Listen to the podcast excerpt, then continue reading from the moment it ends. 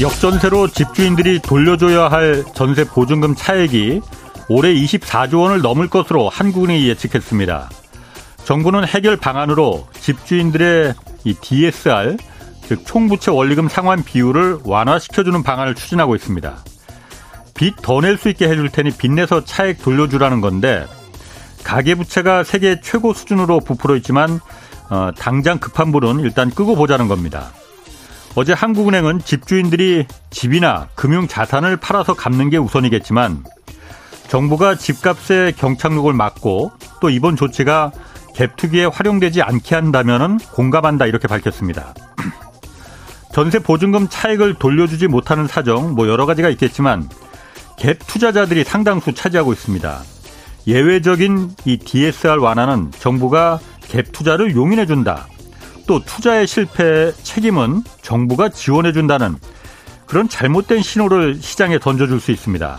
그리고 이는 또다시 집값의 왜곡을 불러일으킬 수 있습니다. 집값을 끌어올리기 위한 신호를 시장에 던져주는 것이 정책의 목적은 아닐 겁니다.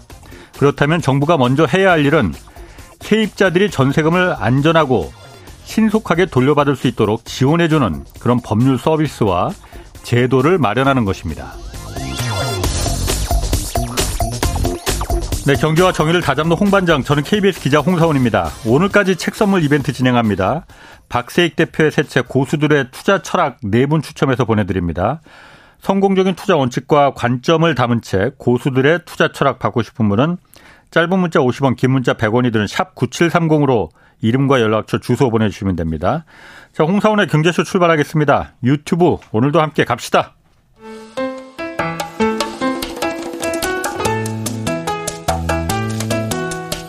대한민국 최고의 경제 전문가만 모십니다. 어렵고 지루한 경제 프로그램은 거부합니다. 유익하고 재미있는 홍사운의 경제쇼. 네, 서울과 수도권 집값이 이 지표상으로 보면 이거 올라가는 것처럼 나타나면서 이게 지금 하락장에서 반짝 상승한 것인지 아니면 대세 상승이 시작된 것인지 분석이 엇갈리고 있습니다. 그래서 좀 자세히 살펴보겠습니다. 채상욱 커넥티드 그라운드 대표 나오셨습니다. 안녕하세요. 예, 안녕하세요. 채상욱입니다. 그 아파트 매매 가격 서울 같은 경우에는 오 주 연속 상승세예요. 그리고 인천과 경기도 일부 지역도 상승세라고 하는데 이게 정말 내려가다가 내려갈 때도 한꺼번에 계속 내려가진 않잖아요. 잠깐 반짝 상승하는 경우도 있잖아요. 그런 경우인지 아니면은 대세 상승에 지금 접어든 건지 어떻게 해석을 해야 됩니까? 작년 구월부터 하락세가 매우 가파르게 나타났었는데, 예. 그러다 보니까 정부에서는 여러 가지 부양책을 썼었고요. 예. 그런 부양책의 결과로 어, 서울시 주택가격은 하락세를 예. 좀 일단락하고 예. 이천이십삼 년 일월 달부터는 실거래 지수로 보면은 예. 반등세인 건 맞는 것 같습니다. 예. 근데 우리가 뭐 빠졌다 올라갔다 이렇게만 얘기하면은 그 규모 계산이 좀 안 되니까 예. 이천십칠 년 기준으로 지수 백이던 게 백팔십오까지 갔다가 예. 백사십까지 빠졌다가 예. 올해 사월 말 기준으로는 백사십칠 정도로 올라왔거든요. 음. 그래서 백팔십에서 백사십대로 이십 퍼센트 넘는 하락세에서 예. 반등 기준으로 이제 한 사 퍼센트 정도 올랐고요. 예. 그 정도의 그 반등세다, 이렇게 요약할 수가 있을 것 같습니다. 그리고 반대로 예.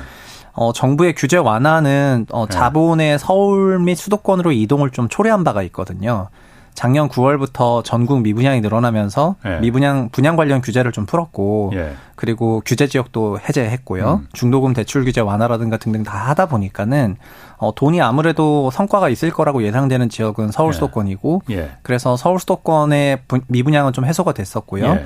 반대로 지방 미분양은 더 확대가 됐고 예. 최근 주택가격 회복세도 예. 서울을 중심으로는 회복세가 나타나고 있는데 지방을 중심으로는 하락세가 더 커지고 있어서 예. 이제 상당히 양극화되고 있는 그런 예. 국면이에요. 그래서 예. 이러, 이 정도로 현 상황을 요약할 수 있을 것 같습니다. 그, 그 정도로 요약해서는 제가 잘 이해를 못하겠어요. 그러니까 네.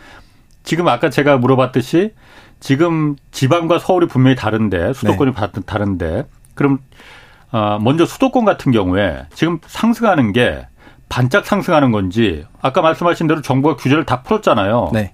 거의 모두 다 풀었습니다. 그러니까 어쨌든 집값이 너무 빨리 이제 하락을 하니까 경착륙은 막아야 된다라는 그 그러면은 지금 잠깐 상승하는 게 상승하고 있는 게 잠깐 상승하는 거냐 아니면 계속 상승할 거냐 이게 궁금한 거거든요, 다들. 아, 네, 그 미래 전망은 뭐 하시는 분마다 다 달라질 것 같긴 한데요.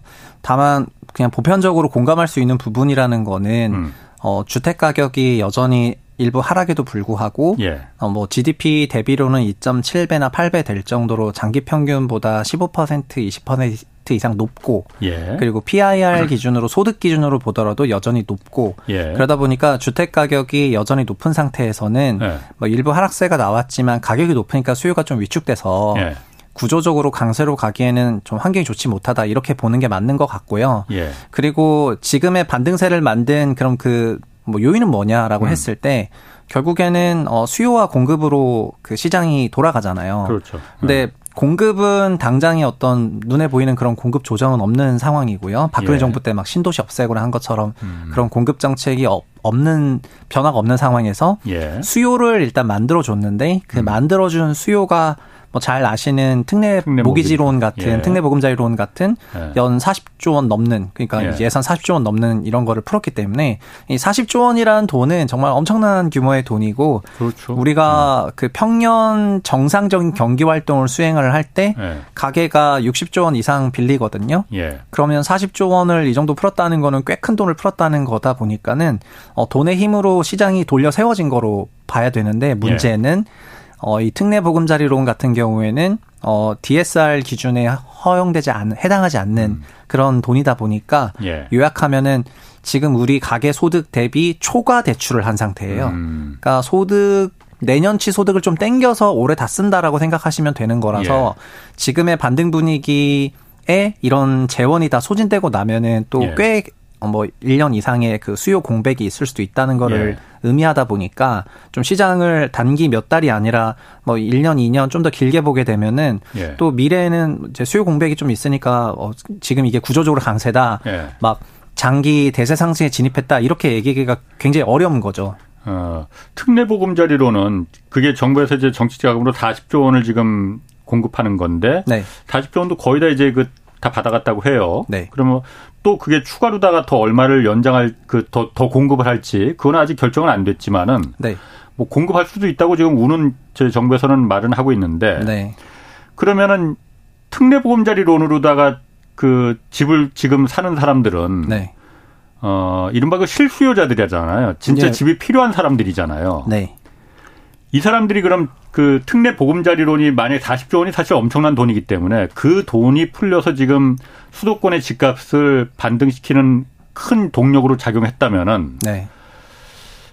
이게 다 끝나면은 그럼 계속 갈 수가 있겠느냐. 네. 사실 집값이라는 게 올라가는 거는 실수요자들, 실수요자들의 그 거래만으로는 힘들잖아요. 네. 투기 수요가 붙어야 되는 거잖아요. 아, 예. 그래서 그 어. 거래량 부분에서는 회복이 덜 되고 있습니다. 무슨 거래량은? 얘기냐면은 어, 작년 같은 경우에는 평년도 거래량의 소위 서울 같은 경우에는 십분의 일 토막. 예. 뭐 서울이 연 십만 호 거래됐는데 작년은 만 건 거래됐기 때문에 예. 월 평균 팔백 건 거래되면서 거의 십분의 일 토막이 났고요. 예.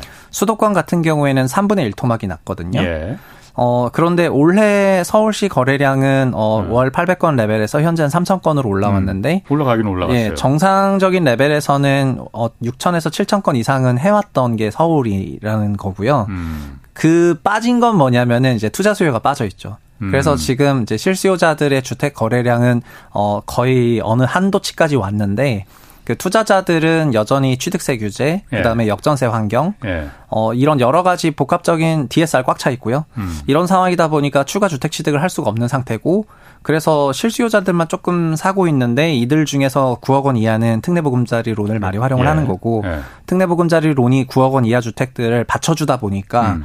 구억 원 초과 주택들도 밑에서부터 밑에가 좀 짱짱하니까 음. 위에 편안하게 거래를 하는 거거든요. 예. 그러, 그래서 아직 거래량은 본격적으로 회복을 하지 못하고 있는 그런 상황입니다.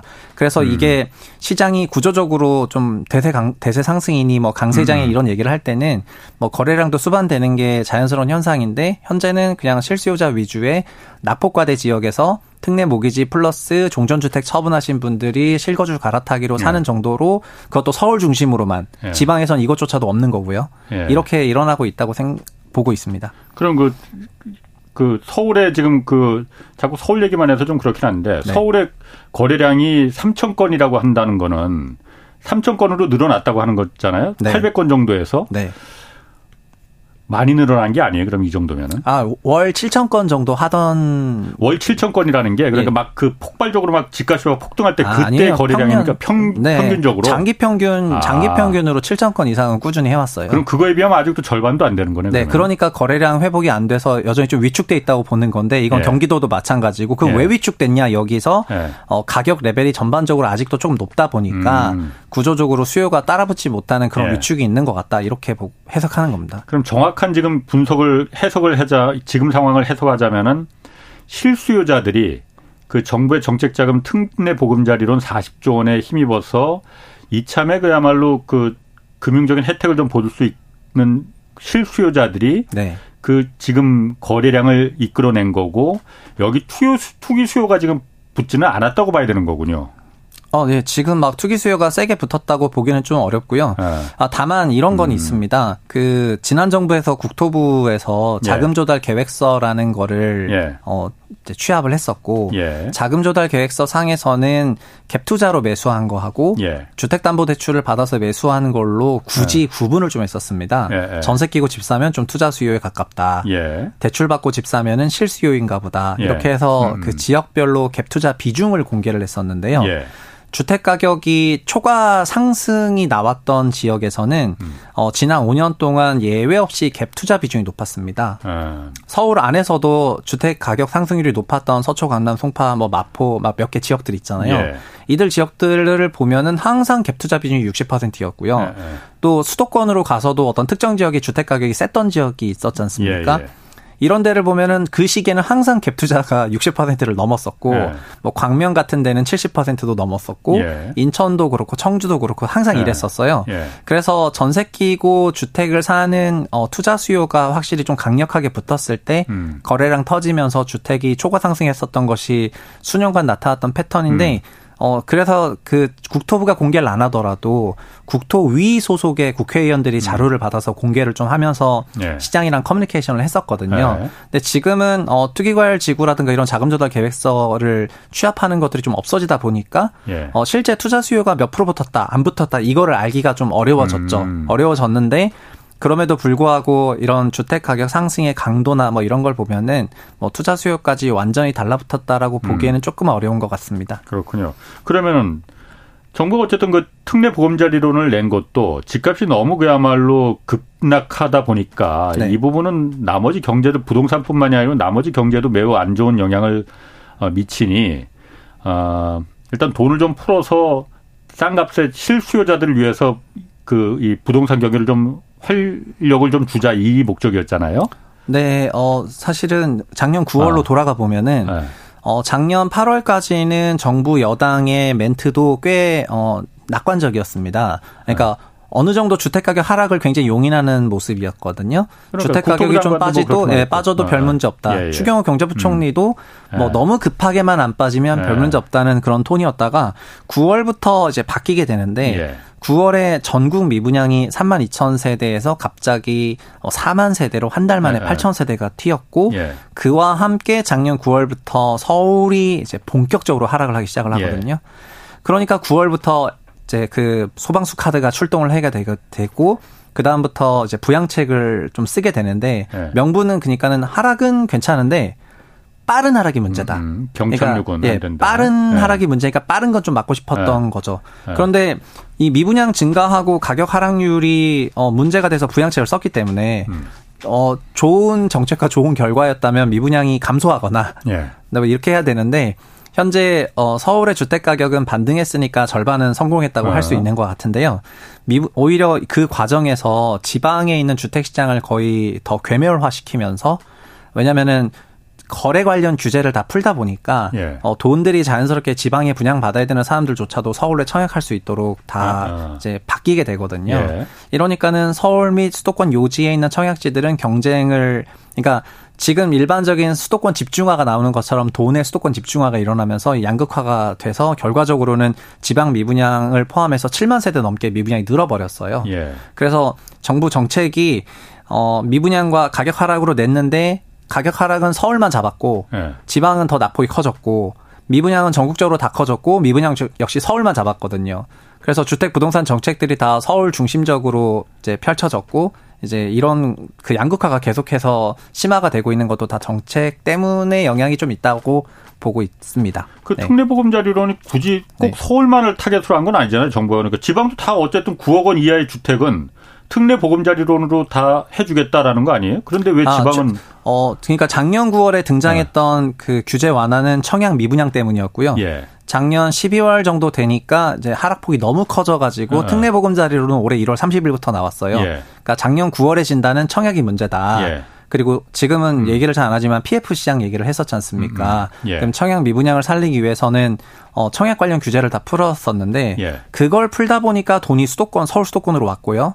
서울 수도권으로 오면서 그 기존 주택 시장을 좀 꿈틀꿈틀 하다 보니까 예. 일월 삼십일부터 특례보금자리론을 열었을 때는 예. 그들이 이제 서울 수도권 중심으로 주택을 취득하기 시작을 하고, 이제 지방에서는 음. 여전히 수요가 위축된 상태가 이어지고, 그냥 요런 상, 요렇게 이제 몇 달 더 흘러간 겁니다. 아, 어차피 그러니까 그 특례보금자리론은 모든 그 집, 집을 살 수 있게끔 좀 유리한 조건을 만들어준다면은 지방에 안 사고 굳이 지방에서도 다 서울로다가 집을 사게. 네, 특례론 하더라. 시행 전에 작년 네. 구월에는 그 안심 전환 대출이라고 하는 정책 모기지만 한시적으로 시행을 했었는데요. 네. 금리가 너무 튀어서 그 민간은행 시중금리를 정책금리로 전환해라 이런 거였는데요. 음.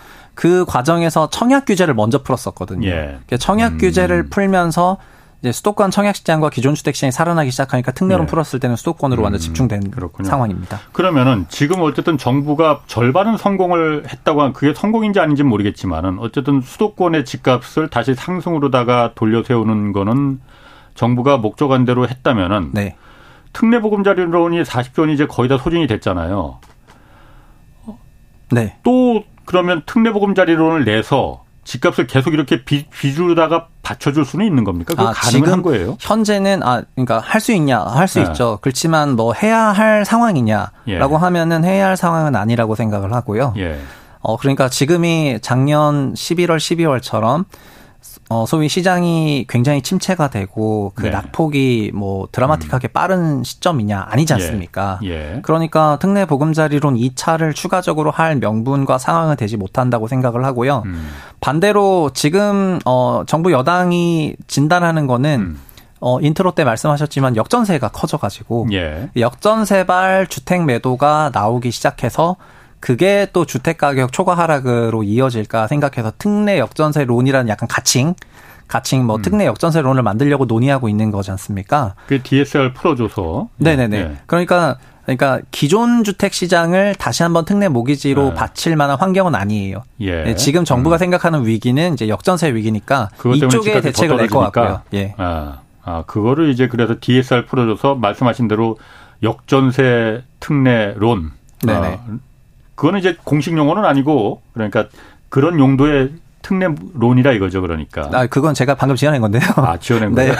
그러니까, 왜냐면은 어. 그 역전세 환경에서 어. 임대인들에게 론을 해주는 거니까 예. 역전세 론인데, 예. 예. 어, 이것도 음. 특례니까 예. 그 특례 역전세 론이라고 어. 제가 가칭을 지었는데, 어. 어, 이, 이 말씀 드리는 이유도 그런 거거든요. 지금, 어, 역전세 환경에 놓인 전체 주택이 뭐 보증금 규모가 삼백조 원이고, 예. 그리고 이천이십삼년 삼월 기준 전세가가 쭉 이어진다는 전제 하에, 음. 어, 역전세로 돌려줘야 되는 돈이 이십사조 원이라는 게 하는 진단이거든요. 예. 그런데 관건은 뭐냐 하면은, 그, 여기, 여기 역전세에 놓여있는 주택의 수가, 예. 이 중에 일부가, 어, 주택을 행해나 처분하려고 할 때, 예. 지금 현재 주택 시장은 여전히 거래량이 위축이 되어 있지 않습니까? 예. 그러면은 평년의 약 삼분의 일 정도 수준밖에 되지 않는 거래량 속에서 예. 이 정도만 처분을 하려고 하더라도 이게 어마어마한 매도 물량이 되거든요. 음. 그러니까 이거를 흡수할 수가 없는 거래 환경이다 보니까 예. 지금 본격화가 되는 게 이제 유월 말부터 슬슬 본격화가 될 건데, 그거에 대해서 지금 막 대책을 내놓으려고 노력을 하는 거, 그런 음. 상황입니다. 또 한 가지가 지금 그 아파트 올해 그 오늘 뉴스 보니까 아파트 경매가 올해 만 건을 돌파해서 급증하고 있다는 뉴스가 나오더라고요. 이거는 그러니까 지방뿐만이 아니고 서울 수도권도 다 같이 마찬가지로 급증하고 있다는데 네. 집값이 올라가면은 경매가 없어야 되는 거 아니에요? 이건 어떻게 해석을 해야 되는 건가요? 아, 경매라는 거는 이제 시차가 있어서 예. 그 경매를 해야 될 만한 이벤트가 발생하고 나서 이제 수개월 음. 후에도 음. 그런 게 진행이 되다 보니까는요. 예. 작년 어, 하반기, 작년 예. 하반기부터 문제가 되던 물건들이 예. 경매 시장으로 오기 시작을 하면서 지금 이 숫자가 올라간 것 같고요. 예. 그래서 보통 평년은 연간으로 약 이만 호 안 되게 예. 만 팔천 호 수준에서 거래를 경매를 하게 되는데 음. 현재는 이제 오월 기준으로 만 건 넘었기 때문에 예. 어, 평년보다 좀 많다고 느껴지는 것 같고 특히 서울, 경기, 인천, 수도권에 음. 이런 현상이 많이 있습니다. 예. 그래서 이런 게 확실히 문제가 좀 되는 것 같고요. 그리고 이 역전세 환경이라는 거가 작년 하반기부터 예. 좀 진입이 됐는데 그렇죠. 역전세 때문이라도 예. 이 경매에 나와야 되는 이런 물건들이 음. 있을 수밖에 없는데 예. 그렇게 생각해 보면은 이런 것들이 다 하나로 연결되는 것 같습니다. 아. 이 물량들이 앞으로 일 년 동안 앞으로 그럼 경매가 더 많아질 수밖에 없다는 예. 말이 되는 거고요. 아. 어, 왜냐하면 작년까지만 하더라도 역전세 금액을 계산해 보면은 예. 어, 뭐 이십사조 원이나 이런 금액이 아니라 작년 하반기에는 여전히 임차인들이 돈을 좀 더 내야 되는 상황이었거든요. 예. 근데 올해 상반기부터 임차인들이 돈을 돌려받아야 음. 되는 상황이 됐고 이렇게 되다 보니까 음. 임대인들 입장에서는 뭐 보유주택 처분하거나 해야 되는 상황에서 이제 경매 물건들이 많아지고 있는데 앞으로 더 많아질 것 같습니다. 음, 그러면은 지금 그 아까 역전세 말씀하셨는데 네. 이십사조 원 한국은행에서 일단 올해 말까지 전세금 보증금과 차액이 이십사조 원 정도 될 거라고 예상을 하고 있어요. 이 정도만 해도 네. 사실 굉장히 큰 금액인데 네. 전세가가 좀 더 떨어지면 이게 더 커질 거잖아요. 네, 맞습니다. 그러면은 내년까지도 이 역전세가 만약 계속된다 올해로 이제 그칠 것 같지는 않은데 그렇게 네. 되면은 이 전세가가 내려가는 거하고 집값하고 연관이 돼 있잖아요. 예. 그러면 집값은 지금 잠깐 어쨌든 수도권 같은 경우는 잠깐 반짝 상승했는데 네. 이게 어떻게 될지 모르겠지만은 전세가가 계속 떨어진다는 거는 집값이 지금 상승하는 게 오래가지 못할 거다 이렇게 봐야 되는 거 아닙니까? 어, 그 질문에는 그 두 가지가 포함이 약간 혼재가 되어 있는데요. 네. 일단은 전세 가격 역시 매매가랑 유사하게 예. 이십삼년 삼월 수준으로 어 거의 똑같이 움직이고 있습니다. 그러니까 음. 전세 가격에 추가 하락은 아직은 없어요. 예. 네, 그런데 예. 여기서 추가 하락이 발생을 한다면은 예. 뭐 이십사조가 아니라 뭐 오십조도 될 수 있을 거고 백조도 될 수 있을 거지만은 예.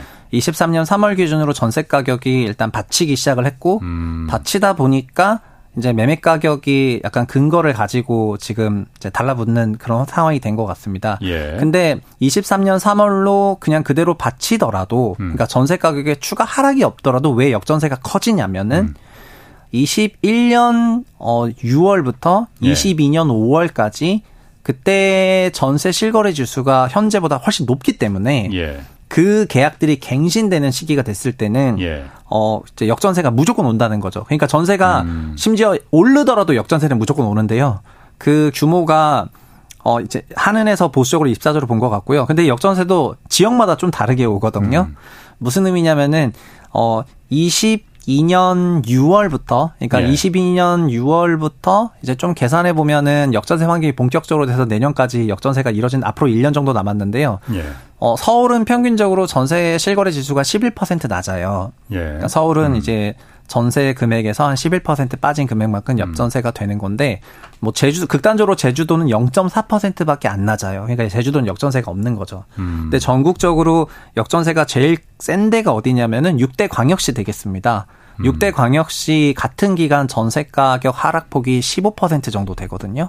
그러니까 제가 모두에도 그 지금 부동산 정책이 서울 집중을 조금 음. 부추기면서 예. 서울의 전세 가격이나 부동산 가격의 안정세를 뭔가 만들어내긴 했는데 반대로 지방 광역시 같은 경우에는 현재 하락폭이 더 커지고 있는 상황이고 전세 역시 그런데 예. 그러니까 여기는 전세도 빠지고 있고 매매도 같이 빠지고 있는데 어, 전세가 고점비 낙폭은 더 크단 말입니다. 지방 육대 광역시는. 네. 네. 그러면 이 문제가 어디가 더 심해질지는 네. 제 답이 나와 있는 건데. 지방이 더 훨씬 더 심해지겠다. 맞아요. 이거. 그리고 미분양도 훨씬 지방이 심하고요. 그렇지. 그러니까는 네. 이 문제는 어, 서울 계신 분들이 생각할 때는 되게 서울 문제라고 생각하실 수 있는데 사실은 전국 레벨로 보면은 육대 광역시가 여기에 완전 정면으로 노출돼 있는 상태고. 예. 그래서 여기 시장을 살리기 위해서 뭔가 좀 대책이 나올 법한데 현재의 정책들은 전부 서울 수도권 집중화를 추구하고 있기 때문에 이 문제가 쉽게 해결되진 않고 오히려 더 확대가 되지 않을까 하는 부분에서 우려스럽다는 거죠. 그럼 지금 네. 그 최 대표님 그 말씀은 서울을 살리기 위해서 지방을 희생한다 이렇게 보시는 거예요? 아, 결과적으로 그렇게 됐다는 말씀입니다. 아, 네. 그럼 그게 맞는 겁니까? 아니지, 맞, 맞냐, 맞냐를 하셔가지고, 어. 아, 저는 이게. 아니, 제가 잘 몰라서 네. 그래. 아, 아니요, 저는, 네. 이, 어, 그, 이런 정책이 오히려 네. 그 지방에 있는 부동산 시장을 더 침체로 이끌기 때문에, 예. 어, 어, 좋지 못한 결과로 이어졌다고 생각을 하고, 의도가 있었다라고 보기보다는, 예. 어, 결과적으로는, 네, 결과적으로는, 그러니까 부동산이라는 거는 지역 기반 상품인데, 예. 돈은 뭐 지역 없이 떠다닐 수가 있는데, 그 예. 속성을 제대로 고려하지 못하고 음. 뭐 규제를 좀 풀다 보니까 나온 약간 역설적인 상황이라고 생각을 하고요. 예. 다만 이렇게 역전세 환경에서 뭔가 대책을 내놔야 되는 그런 입장에서 예. 어, 이렇게 서울 집중형 이런 정책들을 계속 쓰게 된다면은 지방 육 대 광역시는 역전세가 더 세질 거다 보니까는 음. 이 문제가 좀 심각화되지 않을까 이렇게 우려하고 있다는 말씀입니다. 그럼 지금 정부의 부동산 정책이 어, 물론 일부러 그러니까 지방을 죽이기 위해서 희생시키기 위해서 하는 건 당연히 아닐 겁니다. 그런데 네. 어쨌든 서울이 내놓는 정책이 서울은 먹혀 절반의 그 성공으로 먹혀 들어가고 있는데 나머지 지방은 그 이상으로 희생을 지금 가져다 주더라. 예. 의도한 건 아니겠지만은 네. 그런 현상이 나, 결과로 나타난다 이, 이렇게 보시는 거죠? 네. 그런데 뭐 이거는 딱히 최근의 부동산 음. 정책뿐만 아니라 예. 그냥 장기적으로 보더라도 요즘에 음. 나오는 주요한 키워드 중에 하나가 지방소멸 같은 키워드가 있잖아요. 예. 음. 그 지방소멸 같은 것도 결국은 뭐 수도권 집중화 현상 때문에 그렇죠. 발생을 한 건데 그렇죠. 결국은 어떤 기준이라든가 뭐 어떤 규제가 없다면은 자본은 수도권으로 오려고 노력을 할 것이고 하는 음. 것들이 이제 그 위기 상황에서 네. 풀다 보니까 더 가속화된 것 같습니다. 그렇군요. 그럼 아까 제가 오프닝에서도 좀 말했지만은 지금 역전세난이 어, 누군 이제 칠월달, 칠월달 아니면 구월부터 본격적으로 이게 문제가 어, 수면 위로 부상할 거다라고 하는데 그러다 보니까는 정부에서 당장 일단 급한 불은 꺼야 되니까 네. 디에스알을 이제 들고 나왔단 말이에요. 디에스알이라는 게 총부 그 총부채 원리금 상환 비율 그러니까. 네. 어, 소득에 비해서 소득 이상으로 소시, 소득의 사십 퍼센트 이상은 원리금 갚는데 쓰지 못하게 딱 네. 규정을 해놓은 거잖아요.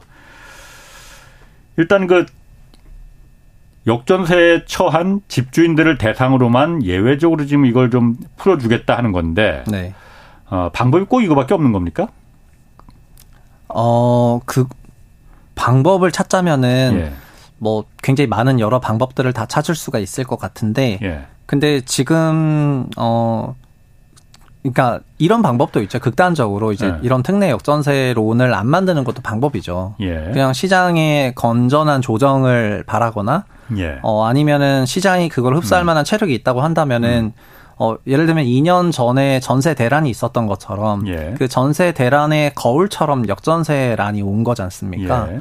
그러면 전세 대란 때 뭐 어떤 정책을 썼냐, 예. 뭐 임차인들을 대상으로 뭐 엄청나게 상승하는 전세 대출을 음. 추가적으로 대폭 광폭 허용했냐 하면은 뭐 결국은 그때도 알아서 구해라 약간 이런 거였거든요. 예. 그래서 지금도 그냥 그냥 뭐 건들지 않고 음. 냅두는 게 낫다 이렇게 생각할 수도 있을 것 같습니다. 예. 근데 어, 특례 역전세론이 예. 이게 올해는 그러다 보니까 어, 상반기는 특례 보금자리론. 예. 하반기는 특례 역전세론. 어, 그 특례 역전세론 아주 용어 좋네. 그 지금 최 대표님이 그 만들어내신 용어인데 딱 네. 맞는 것 같긴 하네. 네, 저는 정확하다고 생각합니다. 어, 예. 어. 아, 근데 그러니까 올해는 거의 뭐 특례 대출로만 어. 그 특례 대출로만 어쨌든 돌아가는 분위기는 육십 조 넘을 것 같지 않습니까? 예. 그럼 이 정도 돈은 평년 정상적인 소득 증가로 아까 디에스알 얘기하셨는데 예. 디에스알은 결국 우리 소득이 뭐 천만 원 벌다가 천육백만 원으로 육 퍼센트 올라가면 예. 대출 받을 수 있는 룸이 더 생기면서 돈을 돈을 음, 좀 더 빌릴 수가 그렇지. 있는 건데 예, 예. 현재는 뭐냐면은 소득이 아직 올라가지도 않았는데 그 올라간 그렇지. 것을 전제하고 예. 예. 그 내년치 아. 대출을 올해 다 받을 수 있게 한 거기 때문에 예. 그러면 거꾸로 말하면 내년은 대출이 없다는 거가 되지 않습니까? 아, 예. 그래서 이런 특례론이 소진되었을 때 그 예. 수요 공백이 특례 보금자리론만 해도 컸는데 예. 특례 역전세론까지 하게 되면 더 커지니까는 음. 그럼 수요 공백이 정말 꽤 큰 규모로 찾아올 수가 있게 되고 예. 이때는 뭘로 바치냐는 거예요. 그러면 아. 이때 되면 또 특특례. 뭐 또 특특특례 네. 이렇게 할 수 할 건지 그러다 보니까 음. 이 특례론에 대해서 조금 회의적으로 볼 수밖에 없는 입장인 것 같습니다. 돌려막기다 이거죠. 그러니까 쉽게 말하면 특특례, 특특특례라는 게. 네. 그러면 이게 뭐 정부에서도 그러니까 이걸 그 부작용을 인지하고 있겠지만은 어쩔 수 없으니 당장 급한 불로 쉽 뭐 가장 손쉬운 방법일 것 같긴 해요. 그러니까 가장 손쉬운 방법으로 일단은 빚내서 일단 갚아줘라. 아, 팔, 뭐 팔면은 더 좋겠지만은 네. 파는 파는 게 지금 집주인들이 잘 안 팔려고 하고 싼 값에 팔려고는 안 할 테니까 손해 보고 팔려고는 안 할 테니까 그러면 그냥 빚 더 내줄게. 아, 세입자들한테 그렇게 그 안 내주겠다고 배째라 하지 마라라는 방법인 것 같긴 한데 이게. 시장에 잘못된 신호를 줄 수도 있는 거잖아요. 그러니까 제가 아까 오프닝에도 말했듯이 네. 아, 정부가 갭 투자를 그러면 왜 그러냐면 대부분 갭 투자들이거든요. 본 전세 보증 받아서 내려간 그 갖고 있으면 당연히 내주면 되는 거예요. 네. 근데 못 내준다는 거는 갭 투자했기 때문에 못 내줄 수 있는 상황이 안 되는 거라고 볼 수도 있는 거잖아요. 네, 그 진짜 말씀 어. 잘하셨는데요. 지금 어, 올해 이십삼 년 유월부터 이십사 년 오월까지 약 일 년 동안 네. 어, 역전세 환경에 놓이는 아파트들이 예. 어, 전세 계약을 하는 모든 아파트가 아니고요. 예. 어, 이천이십일 년 유월부터 이십이 년 오월까지 일 년 동안 예. 신규 계약한 아파트들이에요. 음. 임대차 계약을 신규요. 그러니까 예. 그 당시에 갱신 계약을 했거나 아, 아. 임차료를 높게 음. 받지 않았다면은 아, 아. 어, 그냥 지금 역전세 문제가 없다는 겁니다. 그렇지. 예. 예. 그런데 그 당시에 이십일 년 유월부터 이십이 년 오월까지 예. 임차료를 어마어마하게 높게 올려받으면서 신규로 그 임차인들에게서 돈을 받아온 그 전체 거래의 약 사십칠 퍼센트 절반. 음. 요 분들이 역전세 환경인데 요즘 분위기는 이거가 착한 임대인이냐 이거예요. 그러니까 어, 임차 보증금 규모를 계속해서 이어왔던 환경에서 음. 어쩔 수 없이 역전세가 났다면은 양해해 볼 만한 룸이 있는데, 음, 음. 어, 그 기간에 임차료가 어마어마하게 높게 받아서 지금 돌려주지 못하는 거를, 어, 보존해줘야 되냐. 음. 이런 얘기가 나오는 그러니까, 건데, 예. 이 얘기를 하지 않고, 예. 그냥 역전세 환경이 마치 모든 아파트에 있는 것처럼 아, 얘기한단 말입니다. 그렇죠. 사실은 모든 아파트가 아니라 그때 올려받은 아파트들만 역전세 맞습니다. 환경이라는 거죠. 예, 예. 예. 그러니까 그게 어쨌든 그 당시에 그렇게 임차를 왕창 해서 집을 사고 갭 이른바 그 갭 투자라는 걸 한 네. 거는 집값이 영원히 올라갈 거라고 그 당시는 다 많은 사람들이 생각을 했기 때문에 무리하게 그야말로 거기 뛰어든 거잖아요. 네. 근데 지금 상황이 안 좋아 반대로 돼서 내려가면은 이걸 정부가 그 이걸 지원해 준다는 일종의 지원이잖아요. 네. 갭 투자한 부분에 대해서 투자의 실패를 정부가 정책적으로 지원해 준다. 이게 맞는 거냐. 그리고 이게 그럼 집값에 아 다른 사람들도 아 그때 역시 갭 투자가 맞았네. 정부가 갭 투자하지 말라고 해서 난 안 했는데 나, 내가 바보였구만. 이 생각을 안 하겠냐 이거죠. 그리고 앞으로 또다시 내가 갭 투자해서 손해를 집값이 내려가서 손해를 보는 상황이 혹시 생길지라도 정부가 보존해 줄 거야. 네. 이 생각 안 들겠습니까? 아, 네. 그게 어, 이천이십 년 이십일 년에 코로나 제로화 금리 시절에 예. 뭐 이제 주식이 빠지니까 그러니까 회사채가 빠지니까 회사채 매입을 해주고 뭐가 빠지니까 네. 연준에서 뭐 또 매입을 해주고 예. 주식이 빠지니까 뭐 이티에프도 매입해주고 하는 것처럼 정부가 자산 시장에 개입을 하게 되면은 예. 그러니까 되도록이면은 정부는 자산 시장 그 자체에 대한 개입보다는 어, 매년 반복되는 경제 경상 활동에는 개입할 필요가 있다고 생각이 되는데요. 음. 자산은 수십 년에 걸쳐서 축적되어 온 거에 대해 자연스럽게 변화가 나타나는 건데 이거를 음. 개입하게 되면은 경제 활동을 안 하게 되고 자산 취득 활동만 하게 되거든요.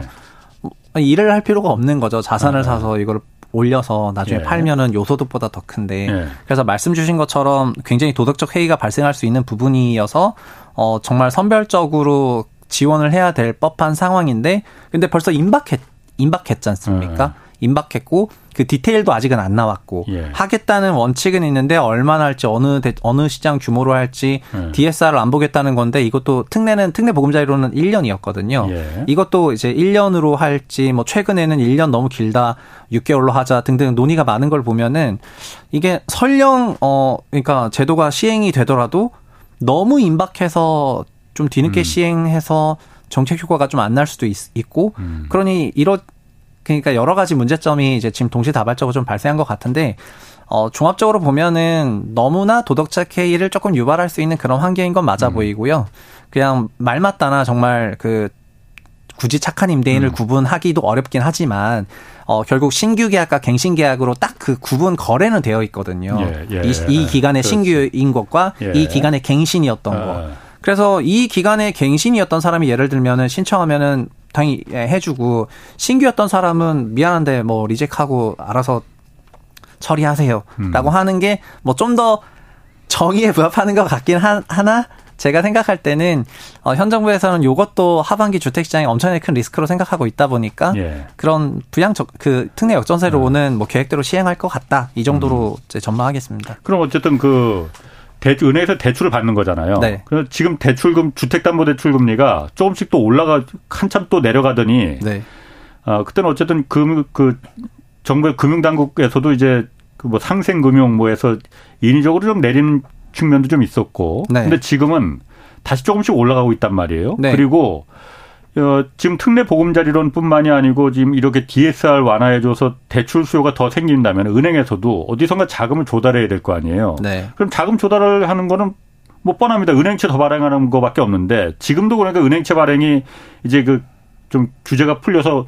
은행채 발행이 굉장히 늘어나고 있다고 하는데 만약 네. 더 늘어나면은 은행채가 늘어난다는 건 당연히 조달 비용이 비싸지니까는 조, 금리를 높여줘야 될 테니까 네. 대출 금리도 더 올라갈 수밖에 없는 거잖아요. 네, 뭐 정확한, 정확한 지적을 어. 해주신 것 같, 같은데요. 예. 그 특례목 특례 역전세론을 대규모로 운용을 하게 되면은 말씀하신 것처럼 은행채를 그 규모만큼 그대로 발행하는 건 아니지만요. 예. 그 승수가 있으니까. 음흠. 그렇지만 은행채 발행 규모가 커지면서 시장 금리가 올라가고 그거는 예. 다른 대출에 영향을 주지 않습니까? 그렇죠. 예. 그래서 역전세 환경에 놓인 임, 임대인들의 예. 그 전세금 되돌려주기 위한 그 섭, 그 상품, 그 음. 대출 상품 때문에 다른 분들이 다른 대출에서 금리 인상의 피해를 볼 수가 있다는 예. 부분도 이거를 정말 도입을 그러니까. 해야 되냐 하는 예. 문제가 되는 거죠. 은행이 그야말로 흙 퍼서 돈 빌려주는 게 아니고 어디선가 조달을 해와야 되는데. 네, 은행채 발행이 좀 예상돼 있어, 예상돼 있으니까. 예. 어, 자연스럽게 시중금리 조금 올라가고 있고, 음. 그 시중금리 올라간 것 때문에 요즘 주담대금리 하한이 올라갔거든요. 올라가고 있죠. 예, 네. 그 주택담보대출금리 하한이 삼 점 구였다가 네. 이제 사 점 이로 올라갔고, 영 점 삼 퍼센트로 올라갔어요. 예. 그래서 그 하한이, 결국은 하한이 중요한 건데, 예. 그 하단이 올라가고 있으니까, 예. 실질적으로는 대출금리가 올라가는 거나 마찬가지여서 다른 예. 주택을 실제 취득해야 되는 분들이, 어, 이런 간접적인 영향을 받고 있습니다. 음, 그럼 그 디에스알이 어쨌든 다른, 일반적인 대출에까지도 금리 인상을 영향을 줄 수 있는 네. 이게 다 연결이 돼 있어. 그리고 네. 거기까지 이제 영향을 다 주겠군요. 네. 음. 그리고 또 하나가 지금 그 나는 게 물론 케이비 민간 경영연구소에서 그 보고서를 낸 거긴 하지만은 어, 전세자금 대출도 디에스알에 이거 포함시켜야 된다. 네. 일단 전세자금 대출이 여태까지는 디에스알에 포함이 안 돼 있었군요. 그러니까 이거. 네. 어, 이천이십일 년 사월에 네. 어, 그러니까 이천이십 년 말에 우리나라 가계부채가 백 퍼센트 지디피 백 퍼센트를 넘으면서 예. 이십일 년도에 그 금융당국에서 예. 디에스알이라는 개념을 적극적으로 음. 도입을 하게 되면서 음. 이십일 년 사월에 예고를 한번 했고 예. 이십이 년 시월에 제 일 단계, 이 단계, 삼 단계 이런 식으로 단계적으로 시행하는 걸 발표할 때 예. 어떤 대출을 그 총부채 상환 비율에 넣을 것이냐. 예. 이제 이런 논란이 많아서 음. 회의를 많이 하게 되었었거든요. 예. 그래서 그때 디에스알에 미포함되는 유의 대출들은 예. 뭐 햇살론이나 보금자리론이나 이런 서민 주거 아니면 서민 소액 대출과 예. 관련된 대출들은 포함이 안 됐었고요. 음. 주거 관련된 대출들도 당시 논의를 많이 했었는데 어 중도금 대출이나 이주비 대출 같은 거는 특주 목적성 대출이고 음. 그 중도금 대출이 결국에는 입주하면은 장, 어, 잔금 주택담보대출로 바뀌니까 그때 포함이 되잖아요. 한시적인 예. 거잖아요. 예. 그러니까 그런 건 넣지 말자고 했는데 전세 대출은 그때도 논쟁이 좀 있었는데 아. 어, 우리가 전세 대출은 이 년 후에 돌려받게 되는 돈이니까 예. 이 전세 대출을 디에스알로 넣게 되면은 예. 그 상환 기간이 이 년이지 않습니까? 예, 예. 그러니까 그걸 넣는 순간 디에스알 무조건 넘어버려요. 어. 그러니까 뭐, 무슨 말씀이냐면은 저희가 어, 어. 일억을 벌었는데 예. 디에스알은 원리금이 사천만 원이었는데 예. 제가 한 삼억 전세만 살아도 아. 이게 이 년 만기니까 음. 그 삼억이 올, 그 일억 오천씩 계산돼서 예. 올라가게 되면은 예. 디에스알이 완전 수퍼하게 늘어버리거든요. 예. 그러면 전세를 어, 늘려야 되지 않습니까? 음. 그럼 전세, 그래서 저, 제가 그 당시 했던 얘기는, 어, 장기, 장기 임대주택에 사는 경우에는 팔 년 이상 임대차니까 전세를 팔 년으로 스프레드를 시켜가지고, 예. 어, 일부를 조금 반영하는 게 어떨까. 신용대출도 그렇게 하니까. 신용대출도 음. 원래 일 년 만기인데, 이거를 몇 년으로, 어, 실, 그러니까 실질 이 신용대출을 음. 유지하는 기간으로 하는 것처럼, 전세도 이 년인데 이 년 후에 다 만기가 아니라, 이 전세를 살 법한 그 기간으로 좀 나, 해가지고 하면은 어, 괜찮겠다는 그런 의견을 냈었지만은 전세 대출이 어쨌든 이 년 단위로 따박따박 돌아가다 보니까 이걸 넣으면은 다 초과돼 버려가지고 미포함을 시켰죠. 음. 지금 이 전세 대출을 디에스알에 포함시키겠다고 하는 것도 음. 만약에 이 년 만기로 포함되면은 다른 대출 전부 상환해야 돼요. 아, 그래요? 네. 그러면은 이건 불가능한 얘기네, 그러면은. 네, 아, 그래서 이것도 신용대출처럼 네. 그 전세대출을 어느 정도 그 장기간에 걸쳐서 음. 상환한다는 것을 전제로, 어, 어, 예를 들면 십 년이든 뭐 십오 년이든 제 개인적인 생각에는 전세라는 거는 이십 년치 거주비를 말하는 거거든요. 그래서 이십 년치 거주비를 말하는 거니까 그 기간에 걸쳐서 좀 늘려서 음. 디에스알에 포함하면은 좀 합리적일 거라고 개인적으로 생각을 하는데 예. 요거를 그 당시에는 그런 식의 논의는 좀 없었고 그냥 그 당시엔 전세도 여전히 서민주거고 예. 이 년 만기인데 넣으니까 너무 커진다 이러면서 음. 그냥 빼자 해서 빼버렸습니다. 아, 그렇구나. 네. 그럼 지금 이게 전세 대출을 예를 들어서 물론 정부 당국에서는 이거 검토해 본 적 없다고 얘기는 하는데 네. 어, 뭐 요즘 전세 사기도 많고 그러다 보니까는 이, 이 얘기까지 이거 전세 대출 지금이라도 디에스엘에 포함시켜야 된다라는 얘기 네. 그래서 이제 나오는 것 같은데. 아, 그런데 그 얘기는 또 하나가 아. 그 결이 다른 건데요. 아. 여기서의 전세 대출은 임차인이 빌리는 대출을 말하는 거고요. 물론이죠. 예, 예. 그 지금 홍 기자님이 말씀하신 어. 그 전세 대출은 그 임대인이 음. 임차인의 전세를 레버리지로 쓰고 있는 예, 예. 그 부의 부채가 어. 지금 한 팔백조 원 정도 되는데 예. 이거가 부채로 안 잡혀 있으니까 요거를 아. 이제 임대인의 예. 잠재 부채로 넣어서 금융권에서는 어, 부채 관리할 때 음. 금융권 대출해 줄 때 요 규모가 얼마인지 계산을 한 다음에 음. 이거 처리해 줬으면 좋겠다 이런 얘기가 나오는 거고요. 이천이십 년, 이십일 년 이게 안 됐습니다. 왜냐하면은 임대차 신고제가 없어서 가지고 음. 예. 없었어서 아, 아. 그래서 모든 임대차 거래가 다 신고되는 건 아니다 보니까 예. 이제 금융권에서 어떻게 항변했냐면은 그 임대인이 전세 얼마로 하는지 우리가 어떻게 합니까? 데이터도 음, 없는데 약간 예, 이런 거였는데 이제는 임대차 거래 시, 신고하도록 예. 시스템이 다 바뀌었지 않습니까? 예, 음, 그러니까 충분히 그 논의해 볼 법한 상황인 것 같거든요. 음, 그리고 어차피 아. 특례 역전세론도 그 임대인분들이 그렇지. 전세금 그 팔백조 원 정도 되는 전세 보증금의 일부를 반환하려고 음. 그 빌리게 되면은 금융권 대출로 바뀌게 되지 않습니까? 예, 예. 그럼 어차피 금융권 대출 되는 거거든요. 아. 그러니까는 그러면 이거를 잠재적인 금융권 대출의 음. 그 풀로 봐서 지금부터라도 음. 좀 작업을 하는 게 좋지 않냐 이렇게 얘기하는 것 같습니다. 그렇군요. 그럼 뭐 그 전세제도 자체에 대해서 어쨌든 네. 요즘 그러니까 전세가 뭐 사기도 있고 사고, 사고도 좀 많이 터지니까 원희룡 장관도 국토부 장관도 전세제도가 수명을 다했다 뭐 이런 얘기 했단 말이에요. 네. 일단 전세제도는 어, 최 대표님이 보시기에 이거 그러면은 수명을 다했고 없어지는 게 정답입니까?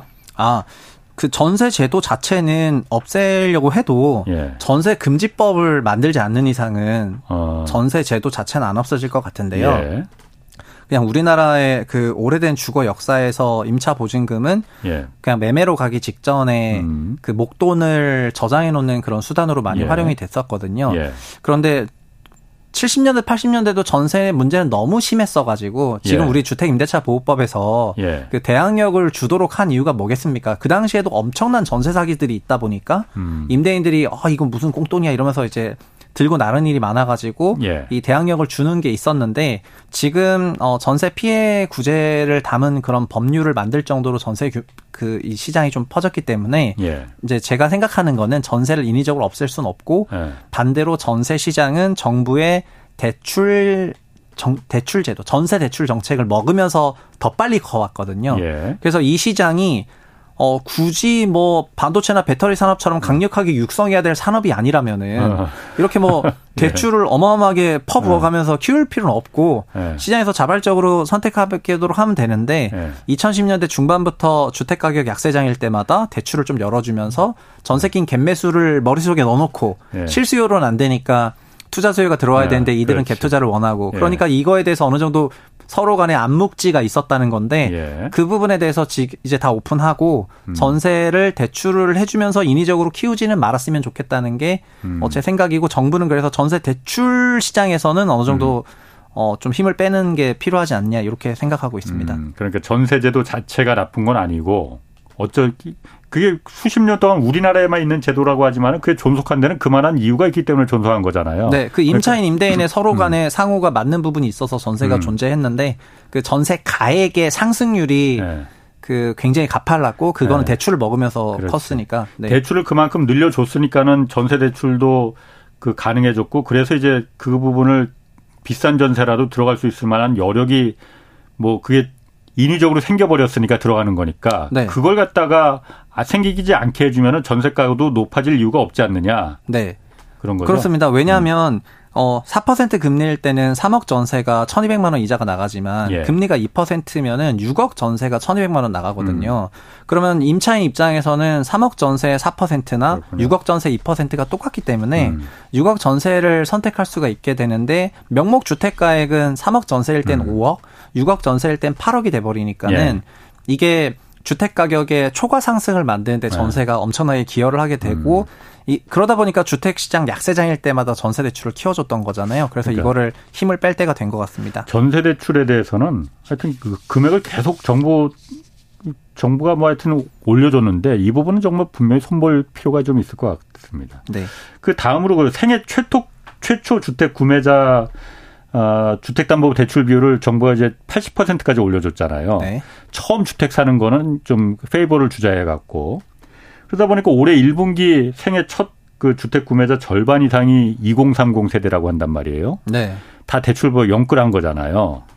뭐 물려받은 돈이 그렇게 있는 사람이 그렇게 많지도 않을 테고 지금 영끌해서 그럼 이렇게 집을 구입하는 거. 어, 다 엘티브이 팔십 퍼센트, 팔십 퍼센트까지 주택담보대출 비율 엘티브이 팔십 퍼센트까지 꽉 채워서 그 집 사는 거. 네.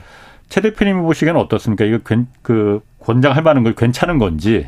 어. 아, 아, 이거는 이제 그 생애 최초 하신 분들이 어쨌든 개인의 네. 판단으로 하신 거여가지고. 예. 뭐 그런 부분까지 제가 뭐 감나라 배나라 할 생각은 없는데요. 네. 어, 다만, 그, 현 정부의 기조는 대출을 늘려주면서 주택 취득을 좀 권장하고, 예. 이것이 주택 가격을 어느 정도 부양하는, 어, 주택 시장에 돈이 들어가도록 하는 이런 예. 정책들을, 어, 수요를 어마어마하게 넓히면서 예. 하다 보니까는, 예.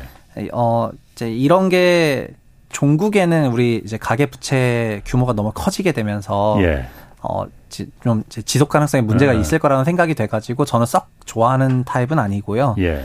어, 다만 예전에는 그러니까 생초든 아니든 그냥 지역별로 대출 한도를 다 묶어버려가지고 예. 가령 엘티브이 그렇지. 사십 퍼센트 설 다 예. 묶어버리다 보니까 예. 어, 이공삼공 세대 같은 경우에 소득이 올라가는 구간인데 예. 지금 기준으로 사십 퍼센트가 너무 작았던 거거든요. 예. 그래서 어, 생초자들에게 팔십 퍼센트를 열어준다 하더라도 예. 이들의 소득 증가율이 가파르다면 나중에는 대출이 사십 퍼센트가 되는 거기 때문에 예. 그 소득, 소득 증가가 있는 계층에서 팔십 퍼센트 빌린 것까지는 뭐 뭐라고 할 생각은 없습니다. 음. 근데 음. 어, 이것도 뭐, 제, 금액에 제약 없이 빌릴 수 있는 건 아니고, 이제 생초도 육억 원까지 돈을 빌릴 수가 있거든요. 그 대출 예. 한도를. 음. 그래서 그 정도 선에서 뭐, 어느 정도 썼다고 하면은 익스큐, 익스큐즈 하겠지만, 근데 저는 요즘 그런 말씀을 드리고 싶은 게, 어, 전세도 이십 년치 임차료의 현가거든요. 근데 우리나라 음. 주택 가격의 임차료 대비 비율이라는 게 있는데요. 예. 일 년 연세 대비 집값이 얼마냐. 예. 그래서 월세 삼백만 원이면은, 일 년에 삼천육백만 원인데 전세는 이십 년 치니까 칠억 이천만 원이고 서울에서는 네. 그거의 두 배인 한 십사억 정도가 매매가 정도가 됩니다. 네. 그러면은 요 십사억이란 돈은 네. 삼천육백만 원에 사십 년 치여가지고 음. 그 피알알이 어, 프라이스 렌트 레이시오가 사십 배가 나오게 되는 건데요. 네. 이 사십 배라는 게 말 그대로 사십 년치 임차료를 주고 지금 집을 일시불로 산다는 거에 해당이 되거든요. 네. 근데 우리 경제활동 연수가 네. 이제 사십 년 정도가 되기 어렵기 때문에 네. 어, 사실상 모든 생애에 벌 돈을 집에 다 넣는다는 게 음. 되는 건데 아, 예. 그래서 그 부동산의 자산 비중을 너무 크게 가져가지는 말았으면 하는 그런 바람을 좀 전달하겠고요. 예. 어느 정도 그 부동산이라는 게 전체 자산의 절반 정도만 돼도 저는 그냥 그 정도면 충분하다 생각하는데요. 예. 이제 어린 나이에서부터 집을 예. 사게 되면은 거의 총자산의 예. 그 거의 구십, 백 퍼센트가 음. 부동산이 돼버리니까 예. 너무 부동산에 좀 매몰될 경향이 있거든요. 그렇죠. 그래서 그건 좀 지양했으면 음. 좋겠습니다. 예, 알겠습니다. 지금까지 채상욱 커넥티드 그라운드 대표와 함께했습니다. 고맙습니다. 네, 감사합니다. 내일 오전 유튜브로 업로드되는 경제쇼 플러스, 이번 주에는 김종대 연세대 개공교수와 김영희 남북 하나재단 부장 모시고 북한 경제와 동아시아 안보 환경 자세히 살펴보겠습니다. 지금까지 경제와 정의를 다잡는 홍반장, 홍사원의 경제쇼였습니다.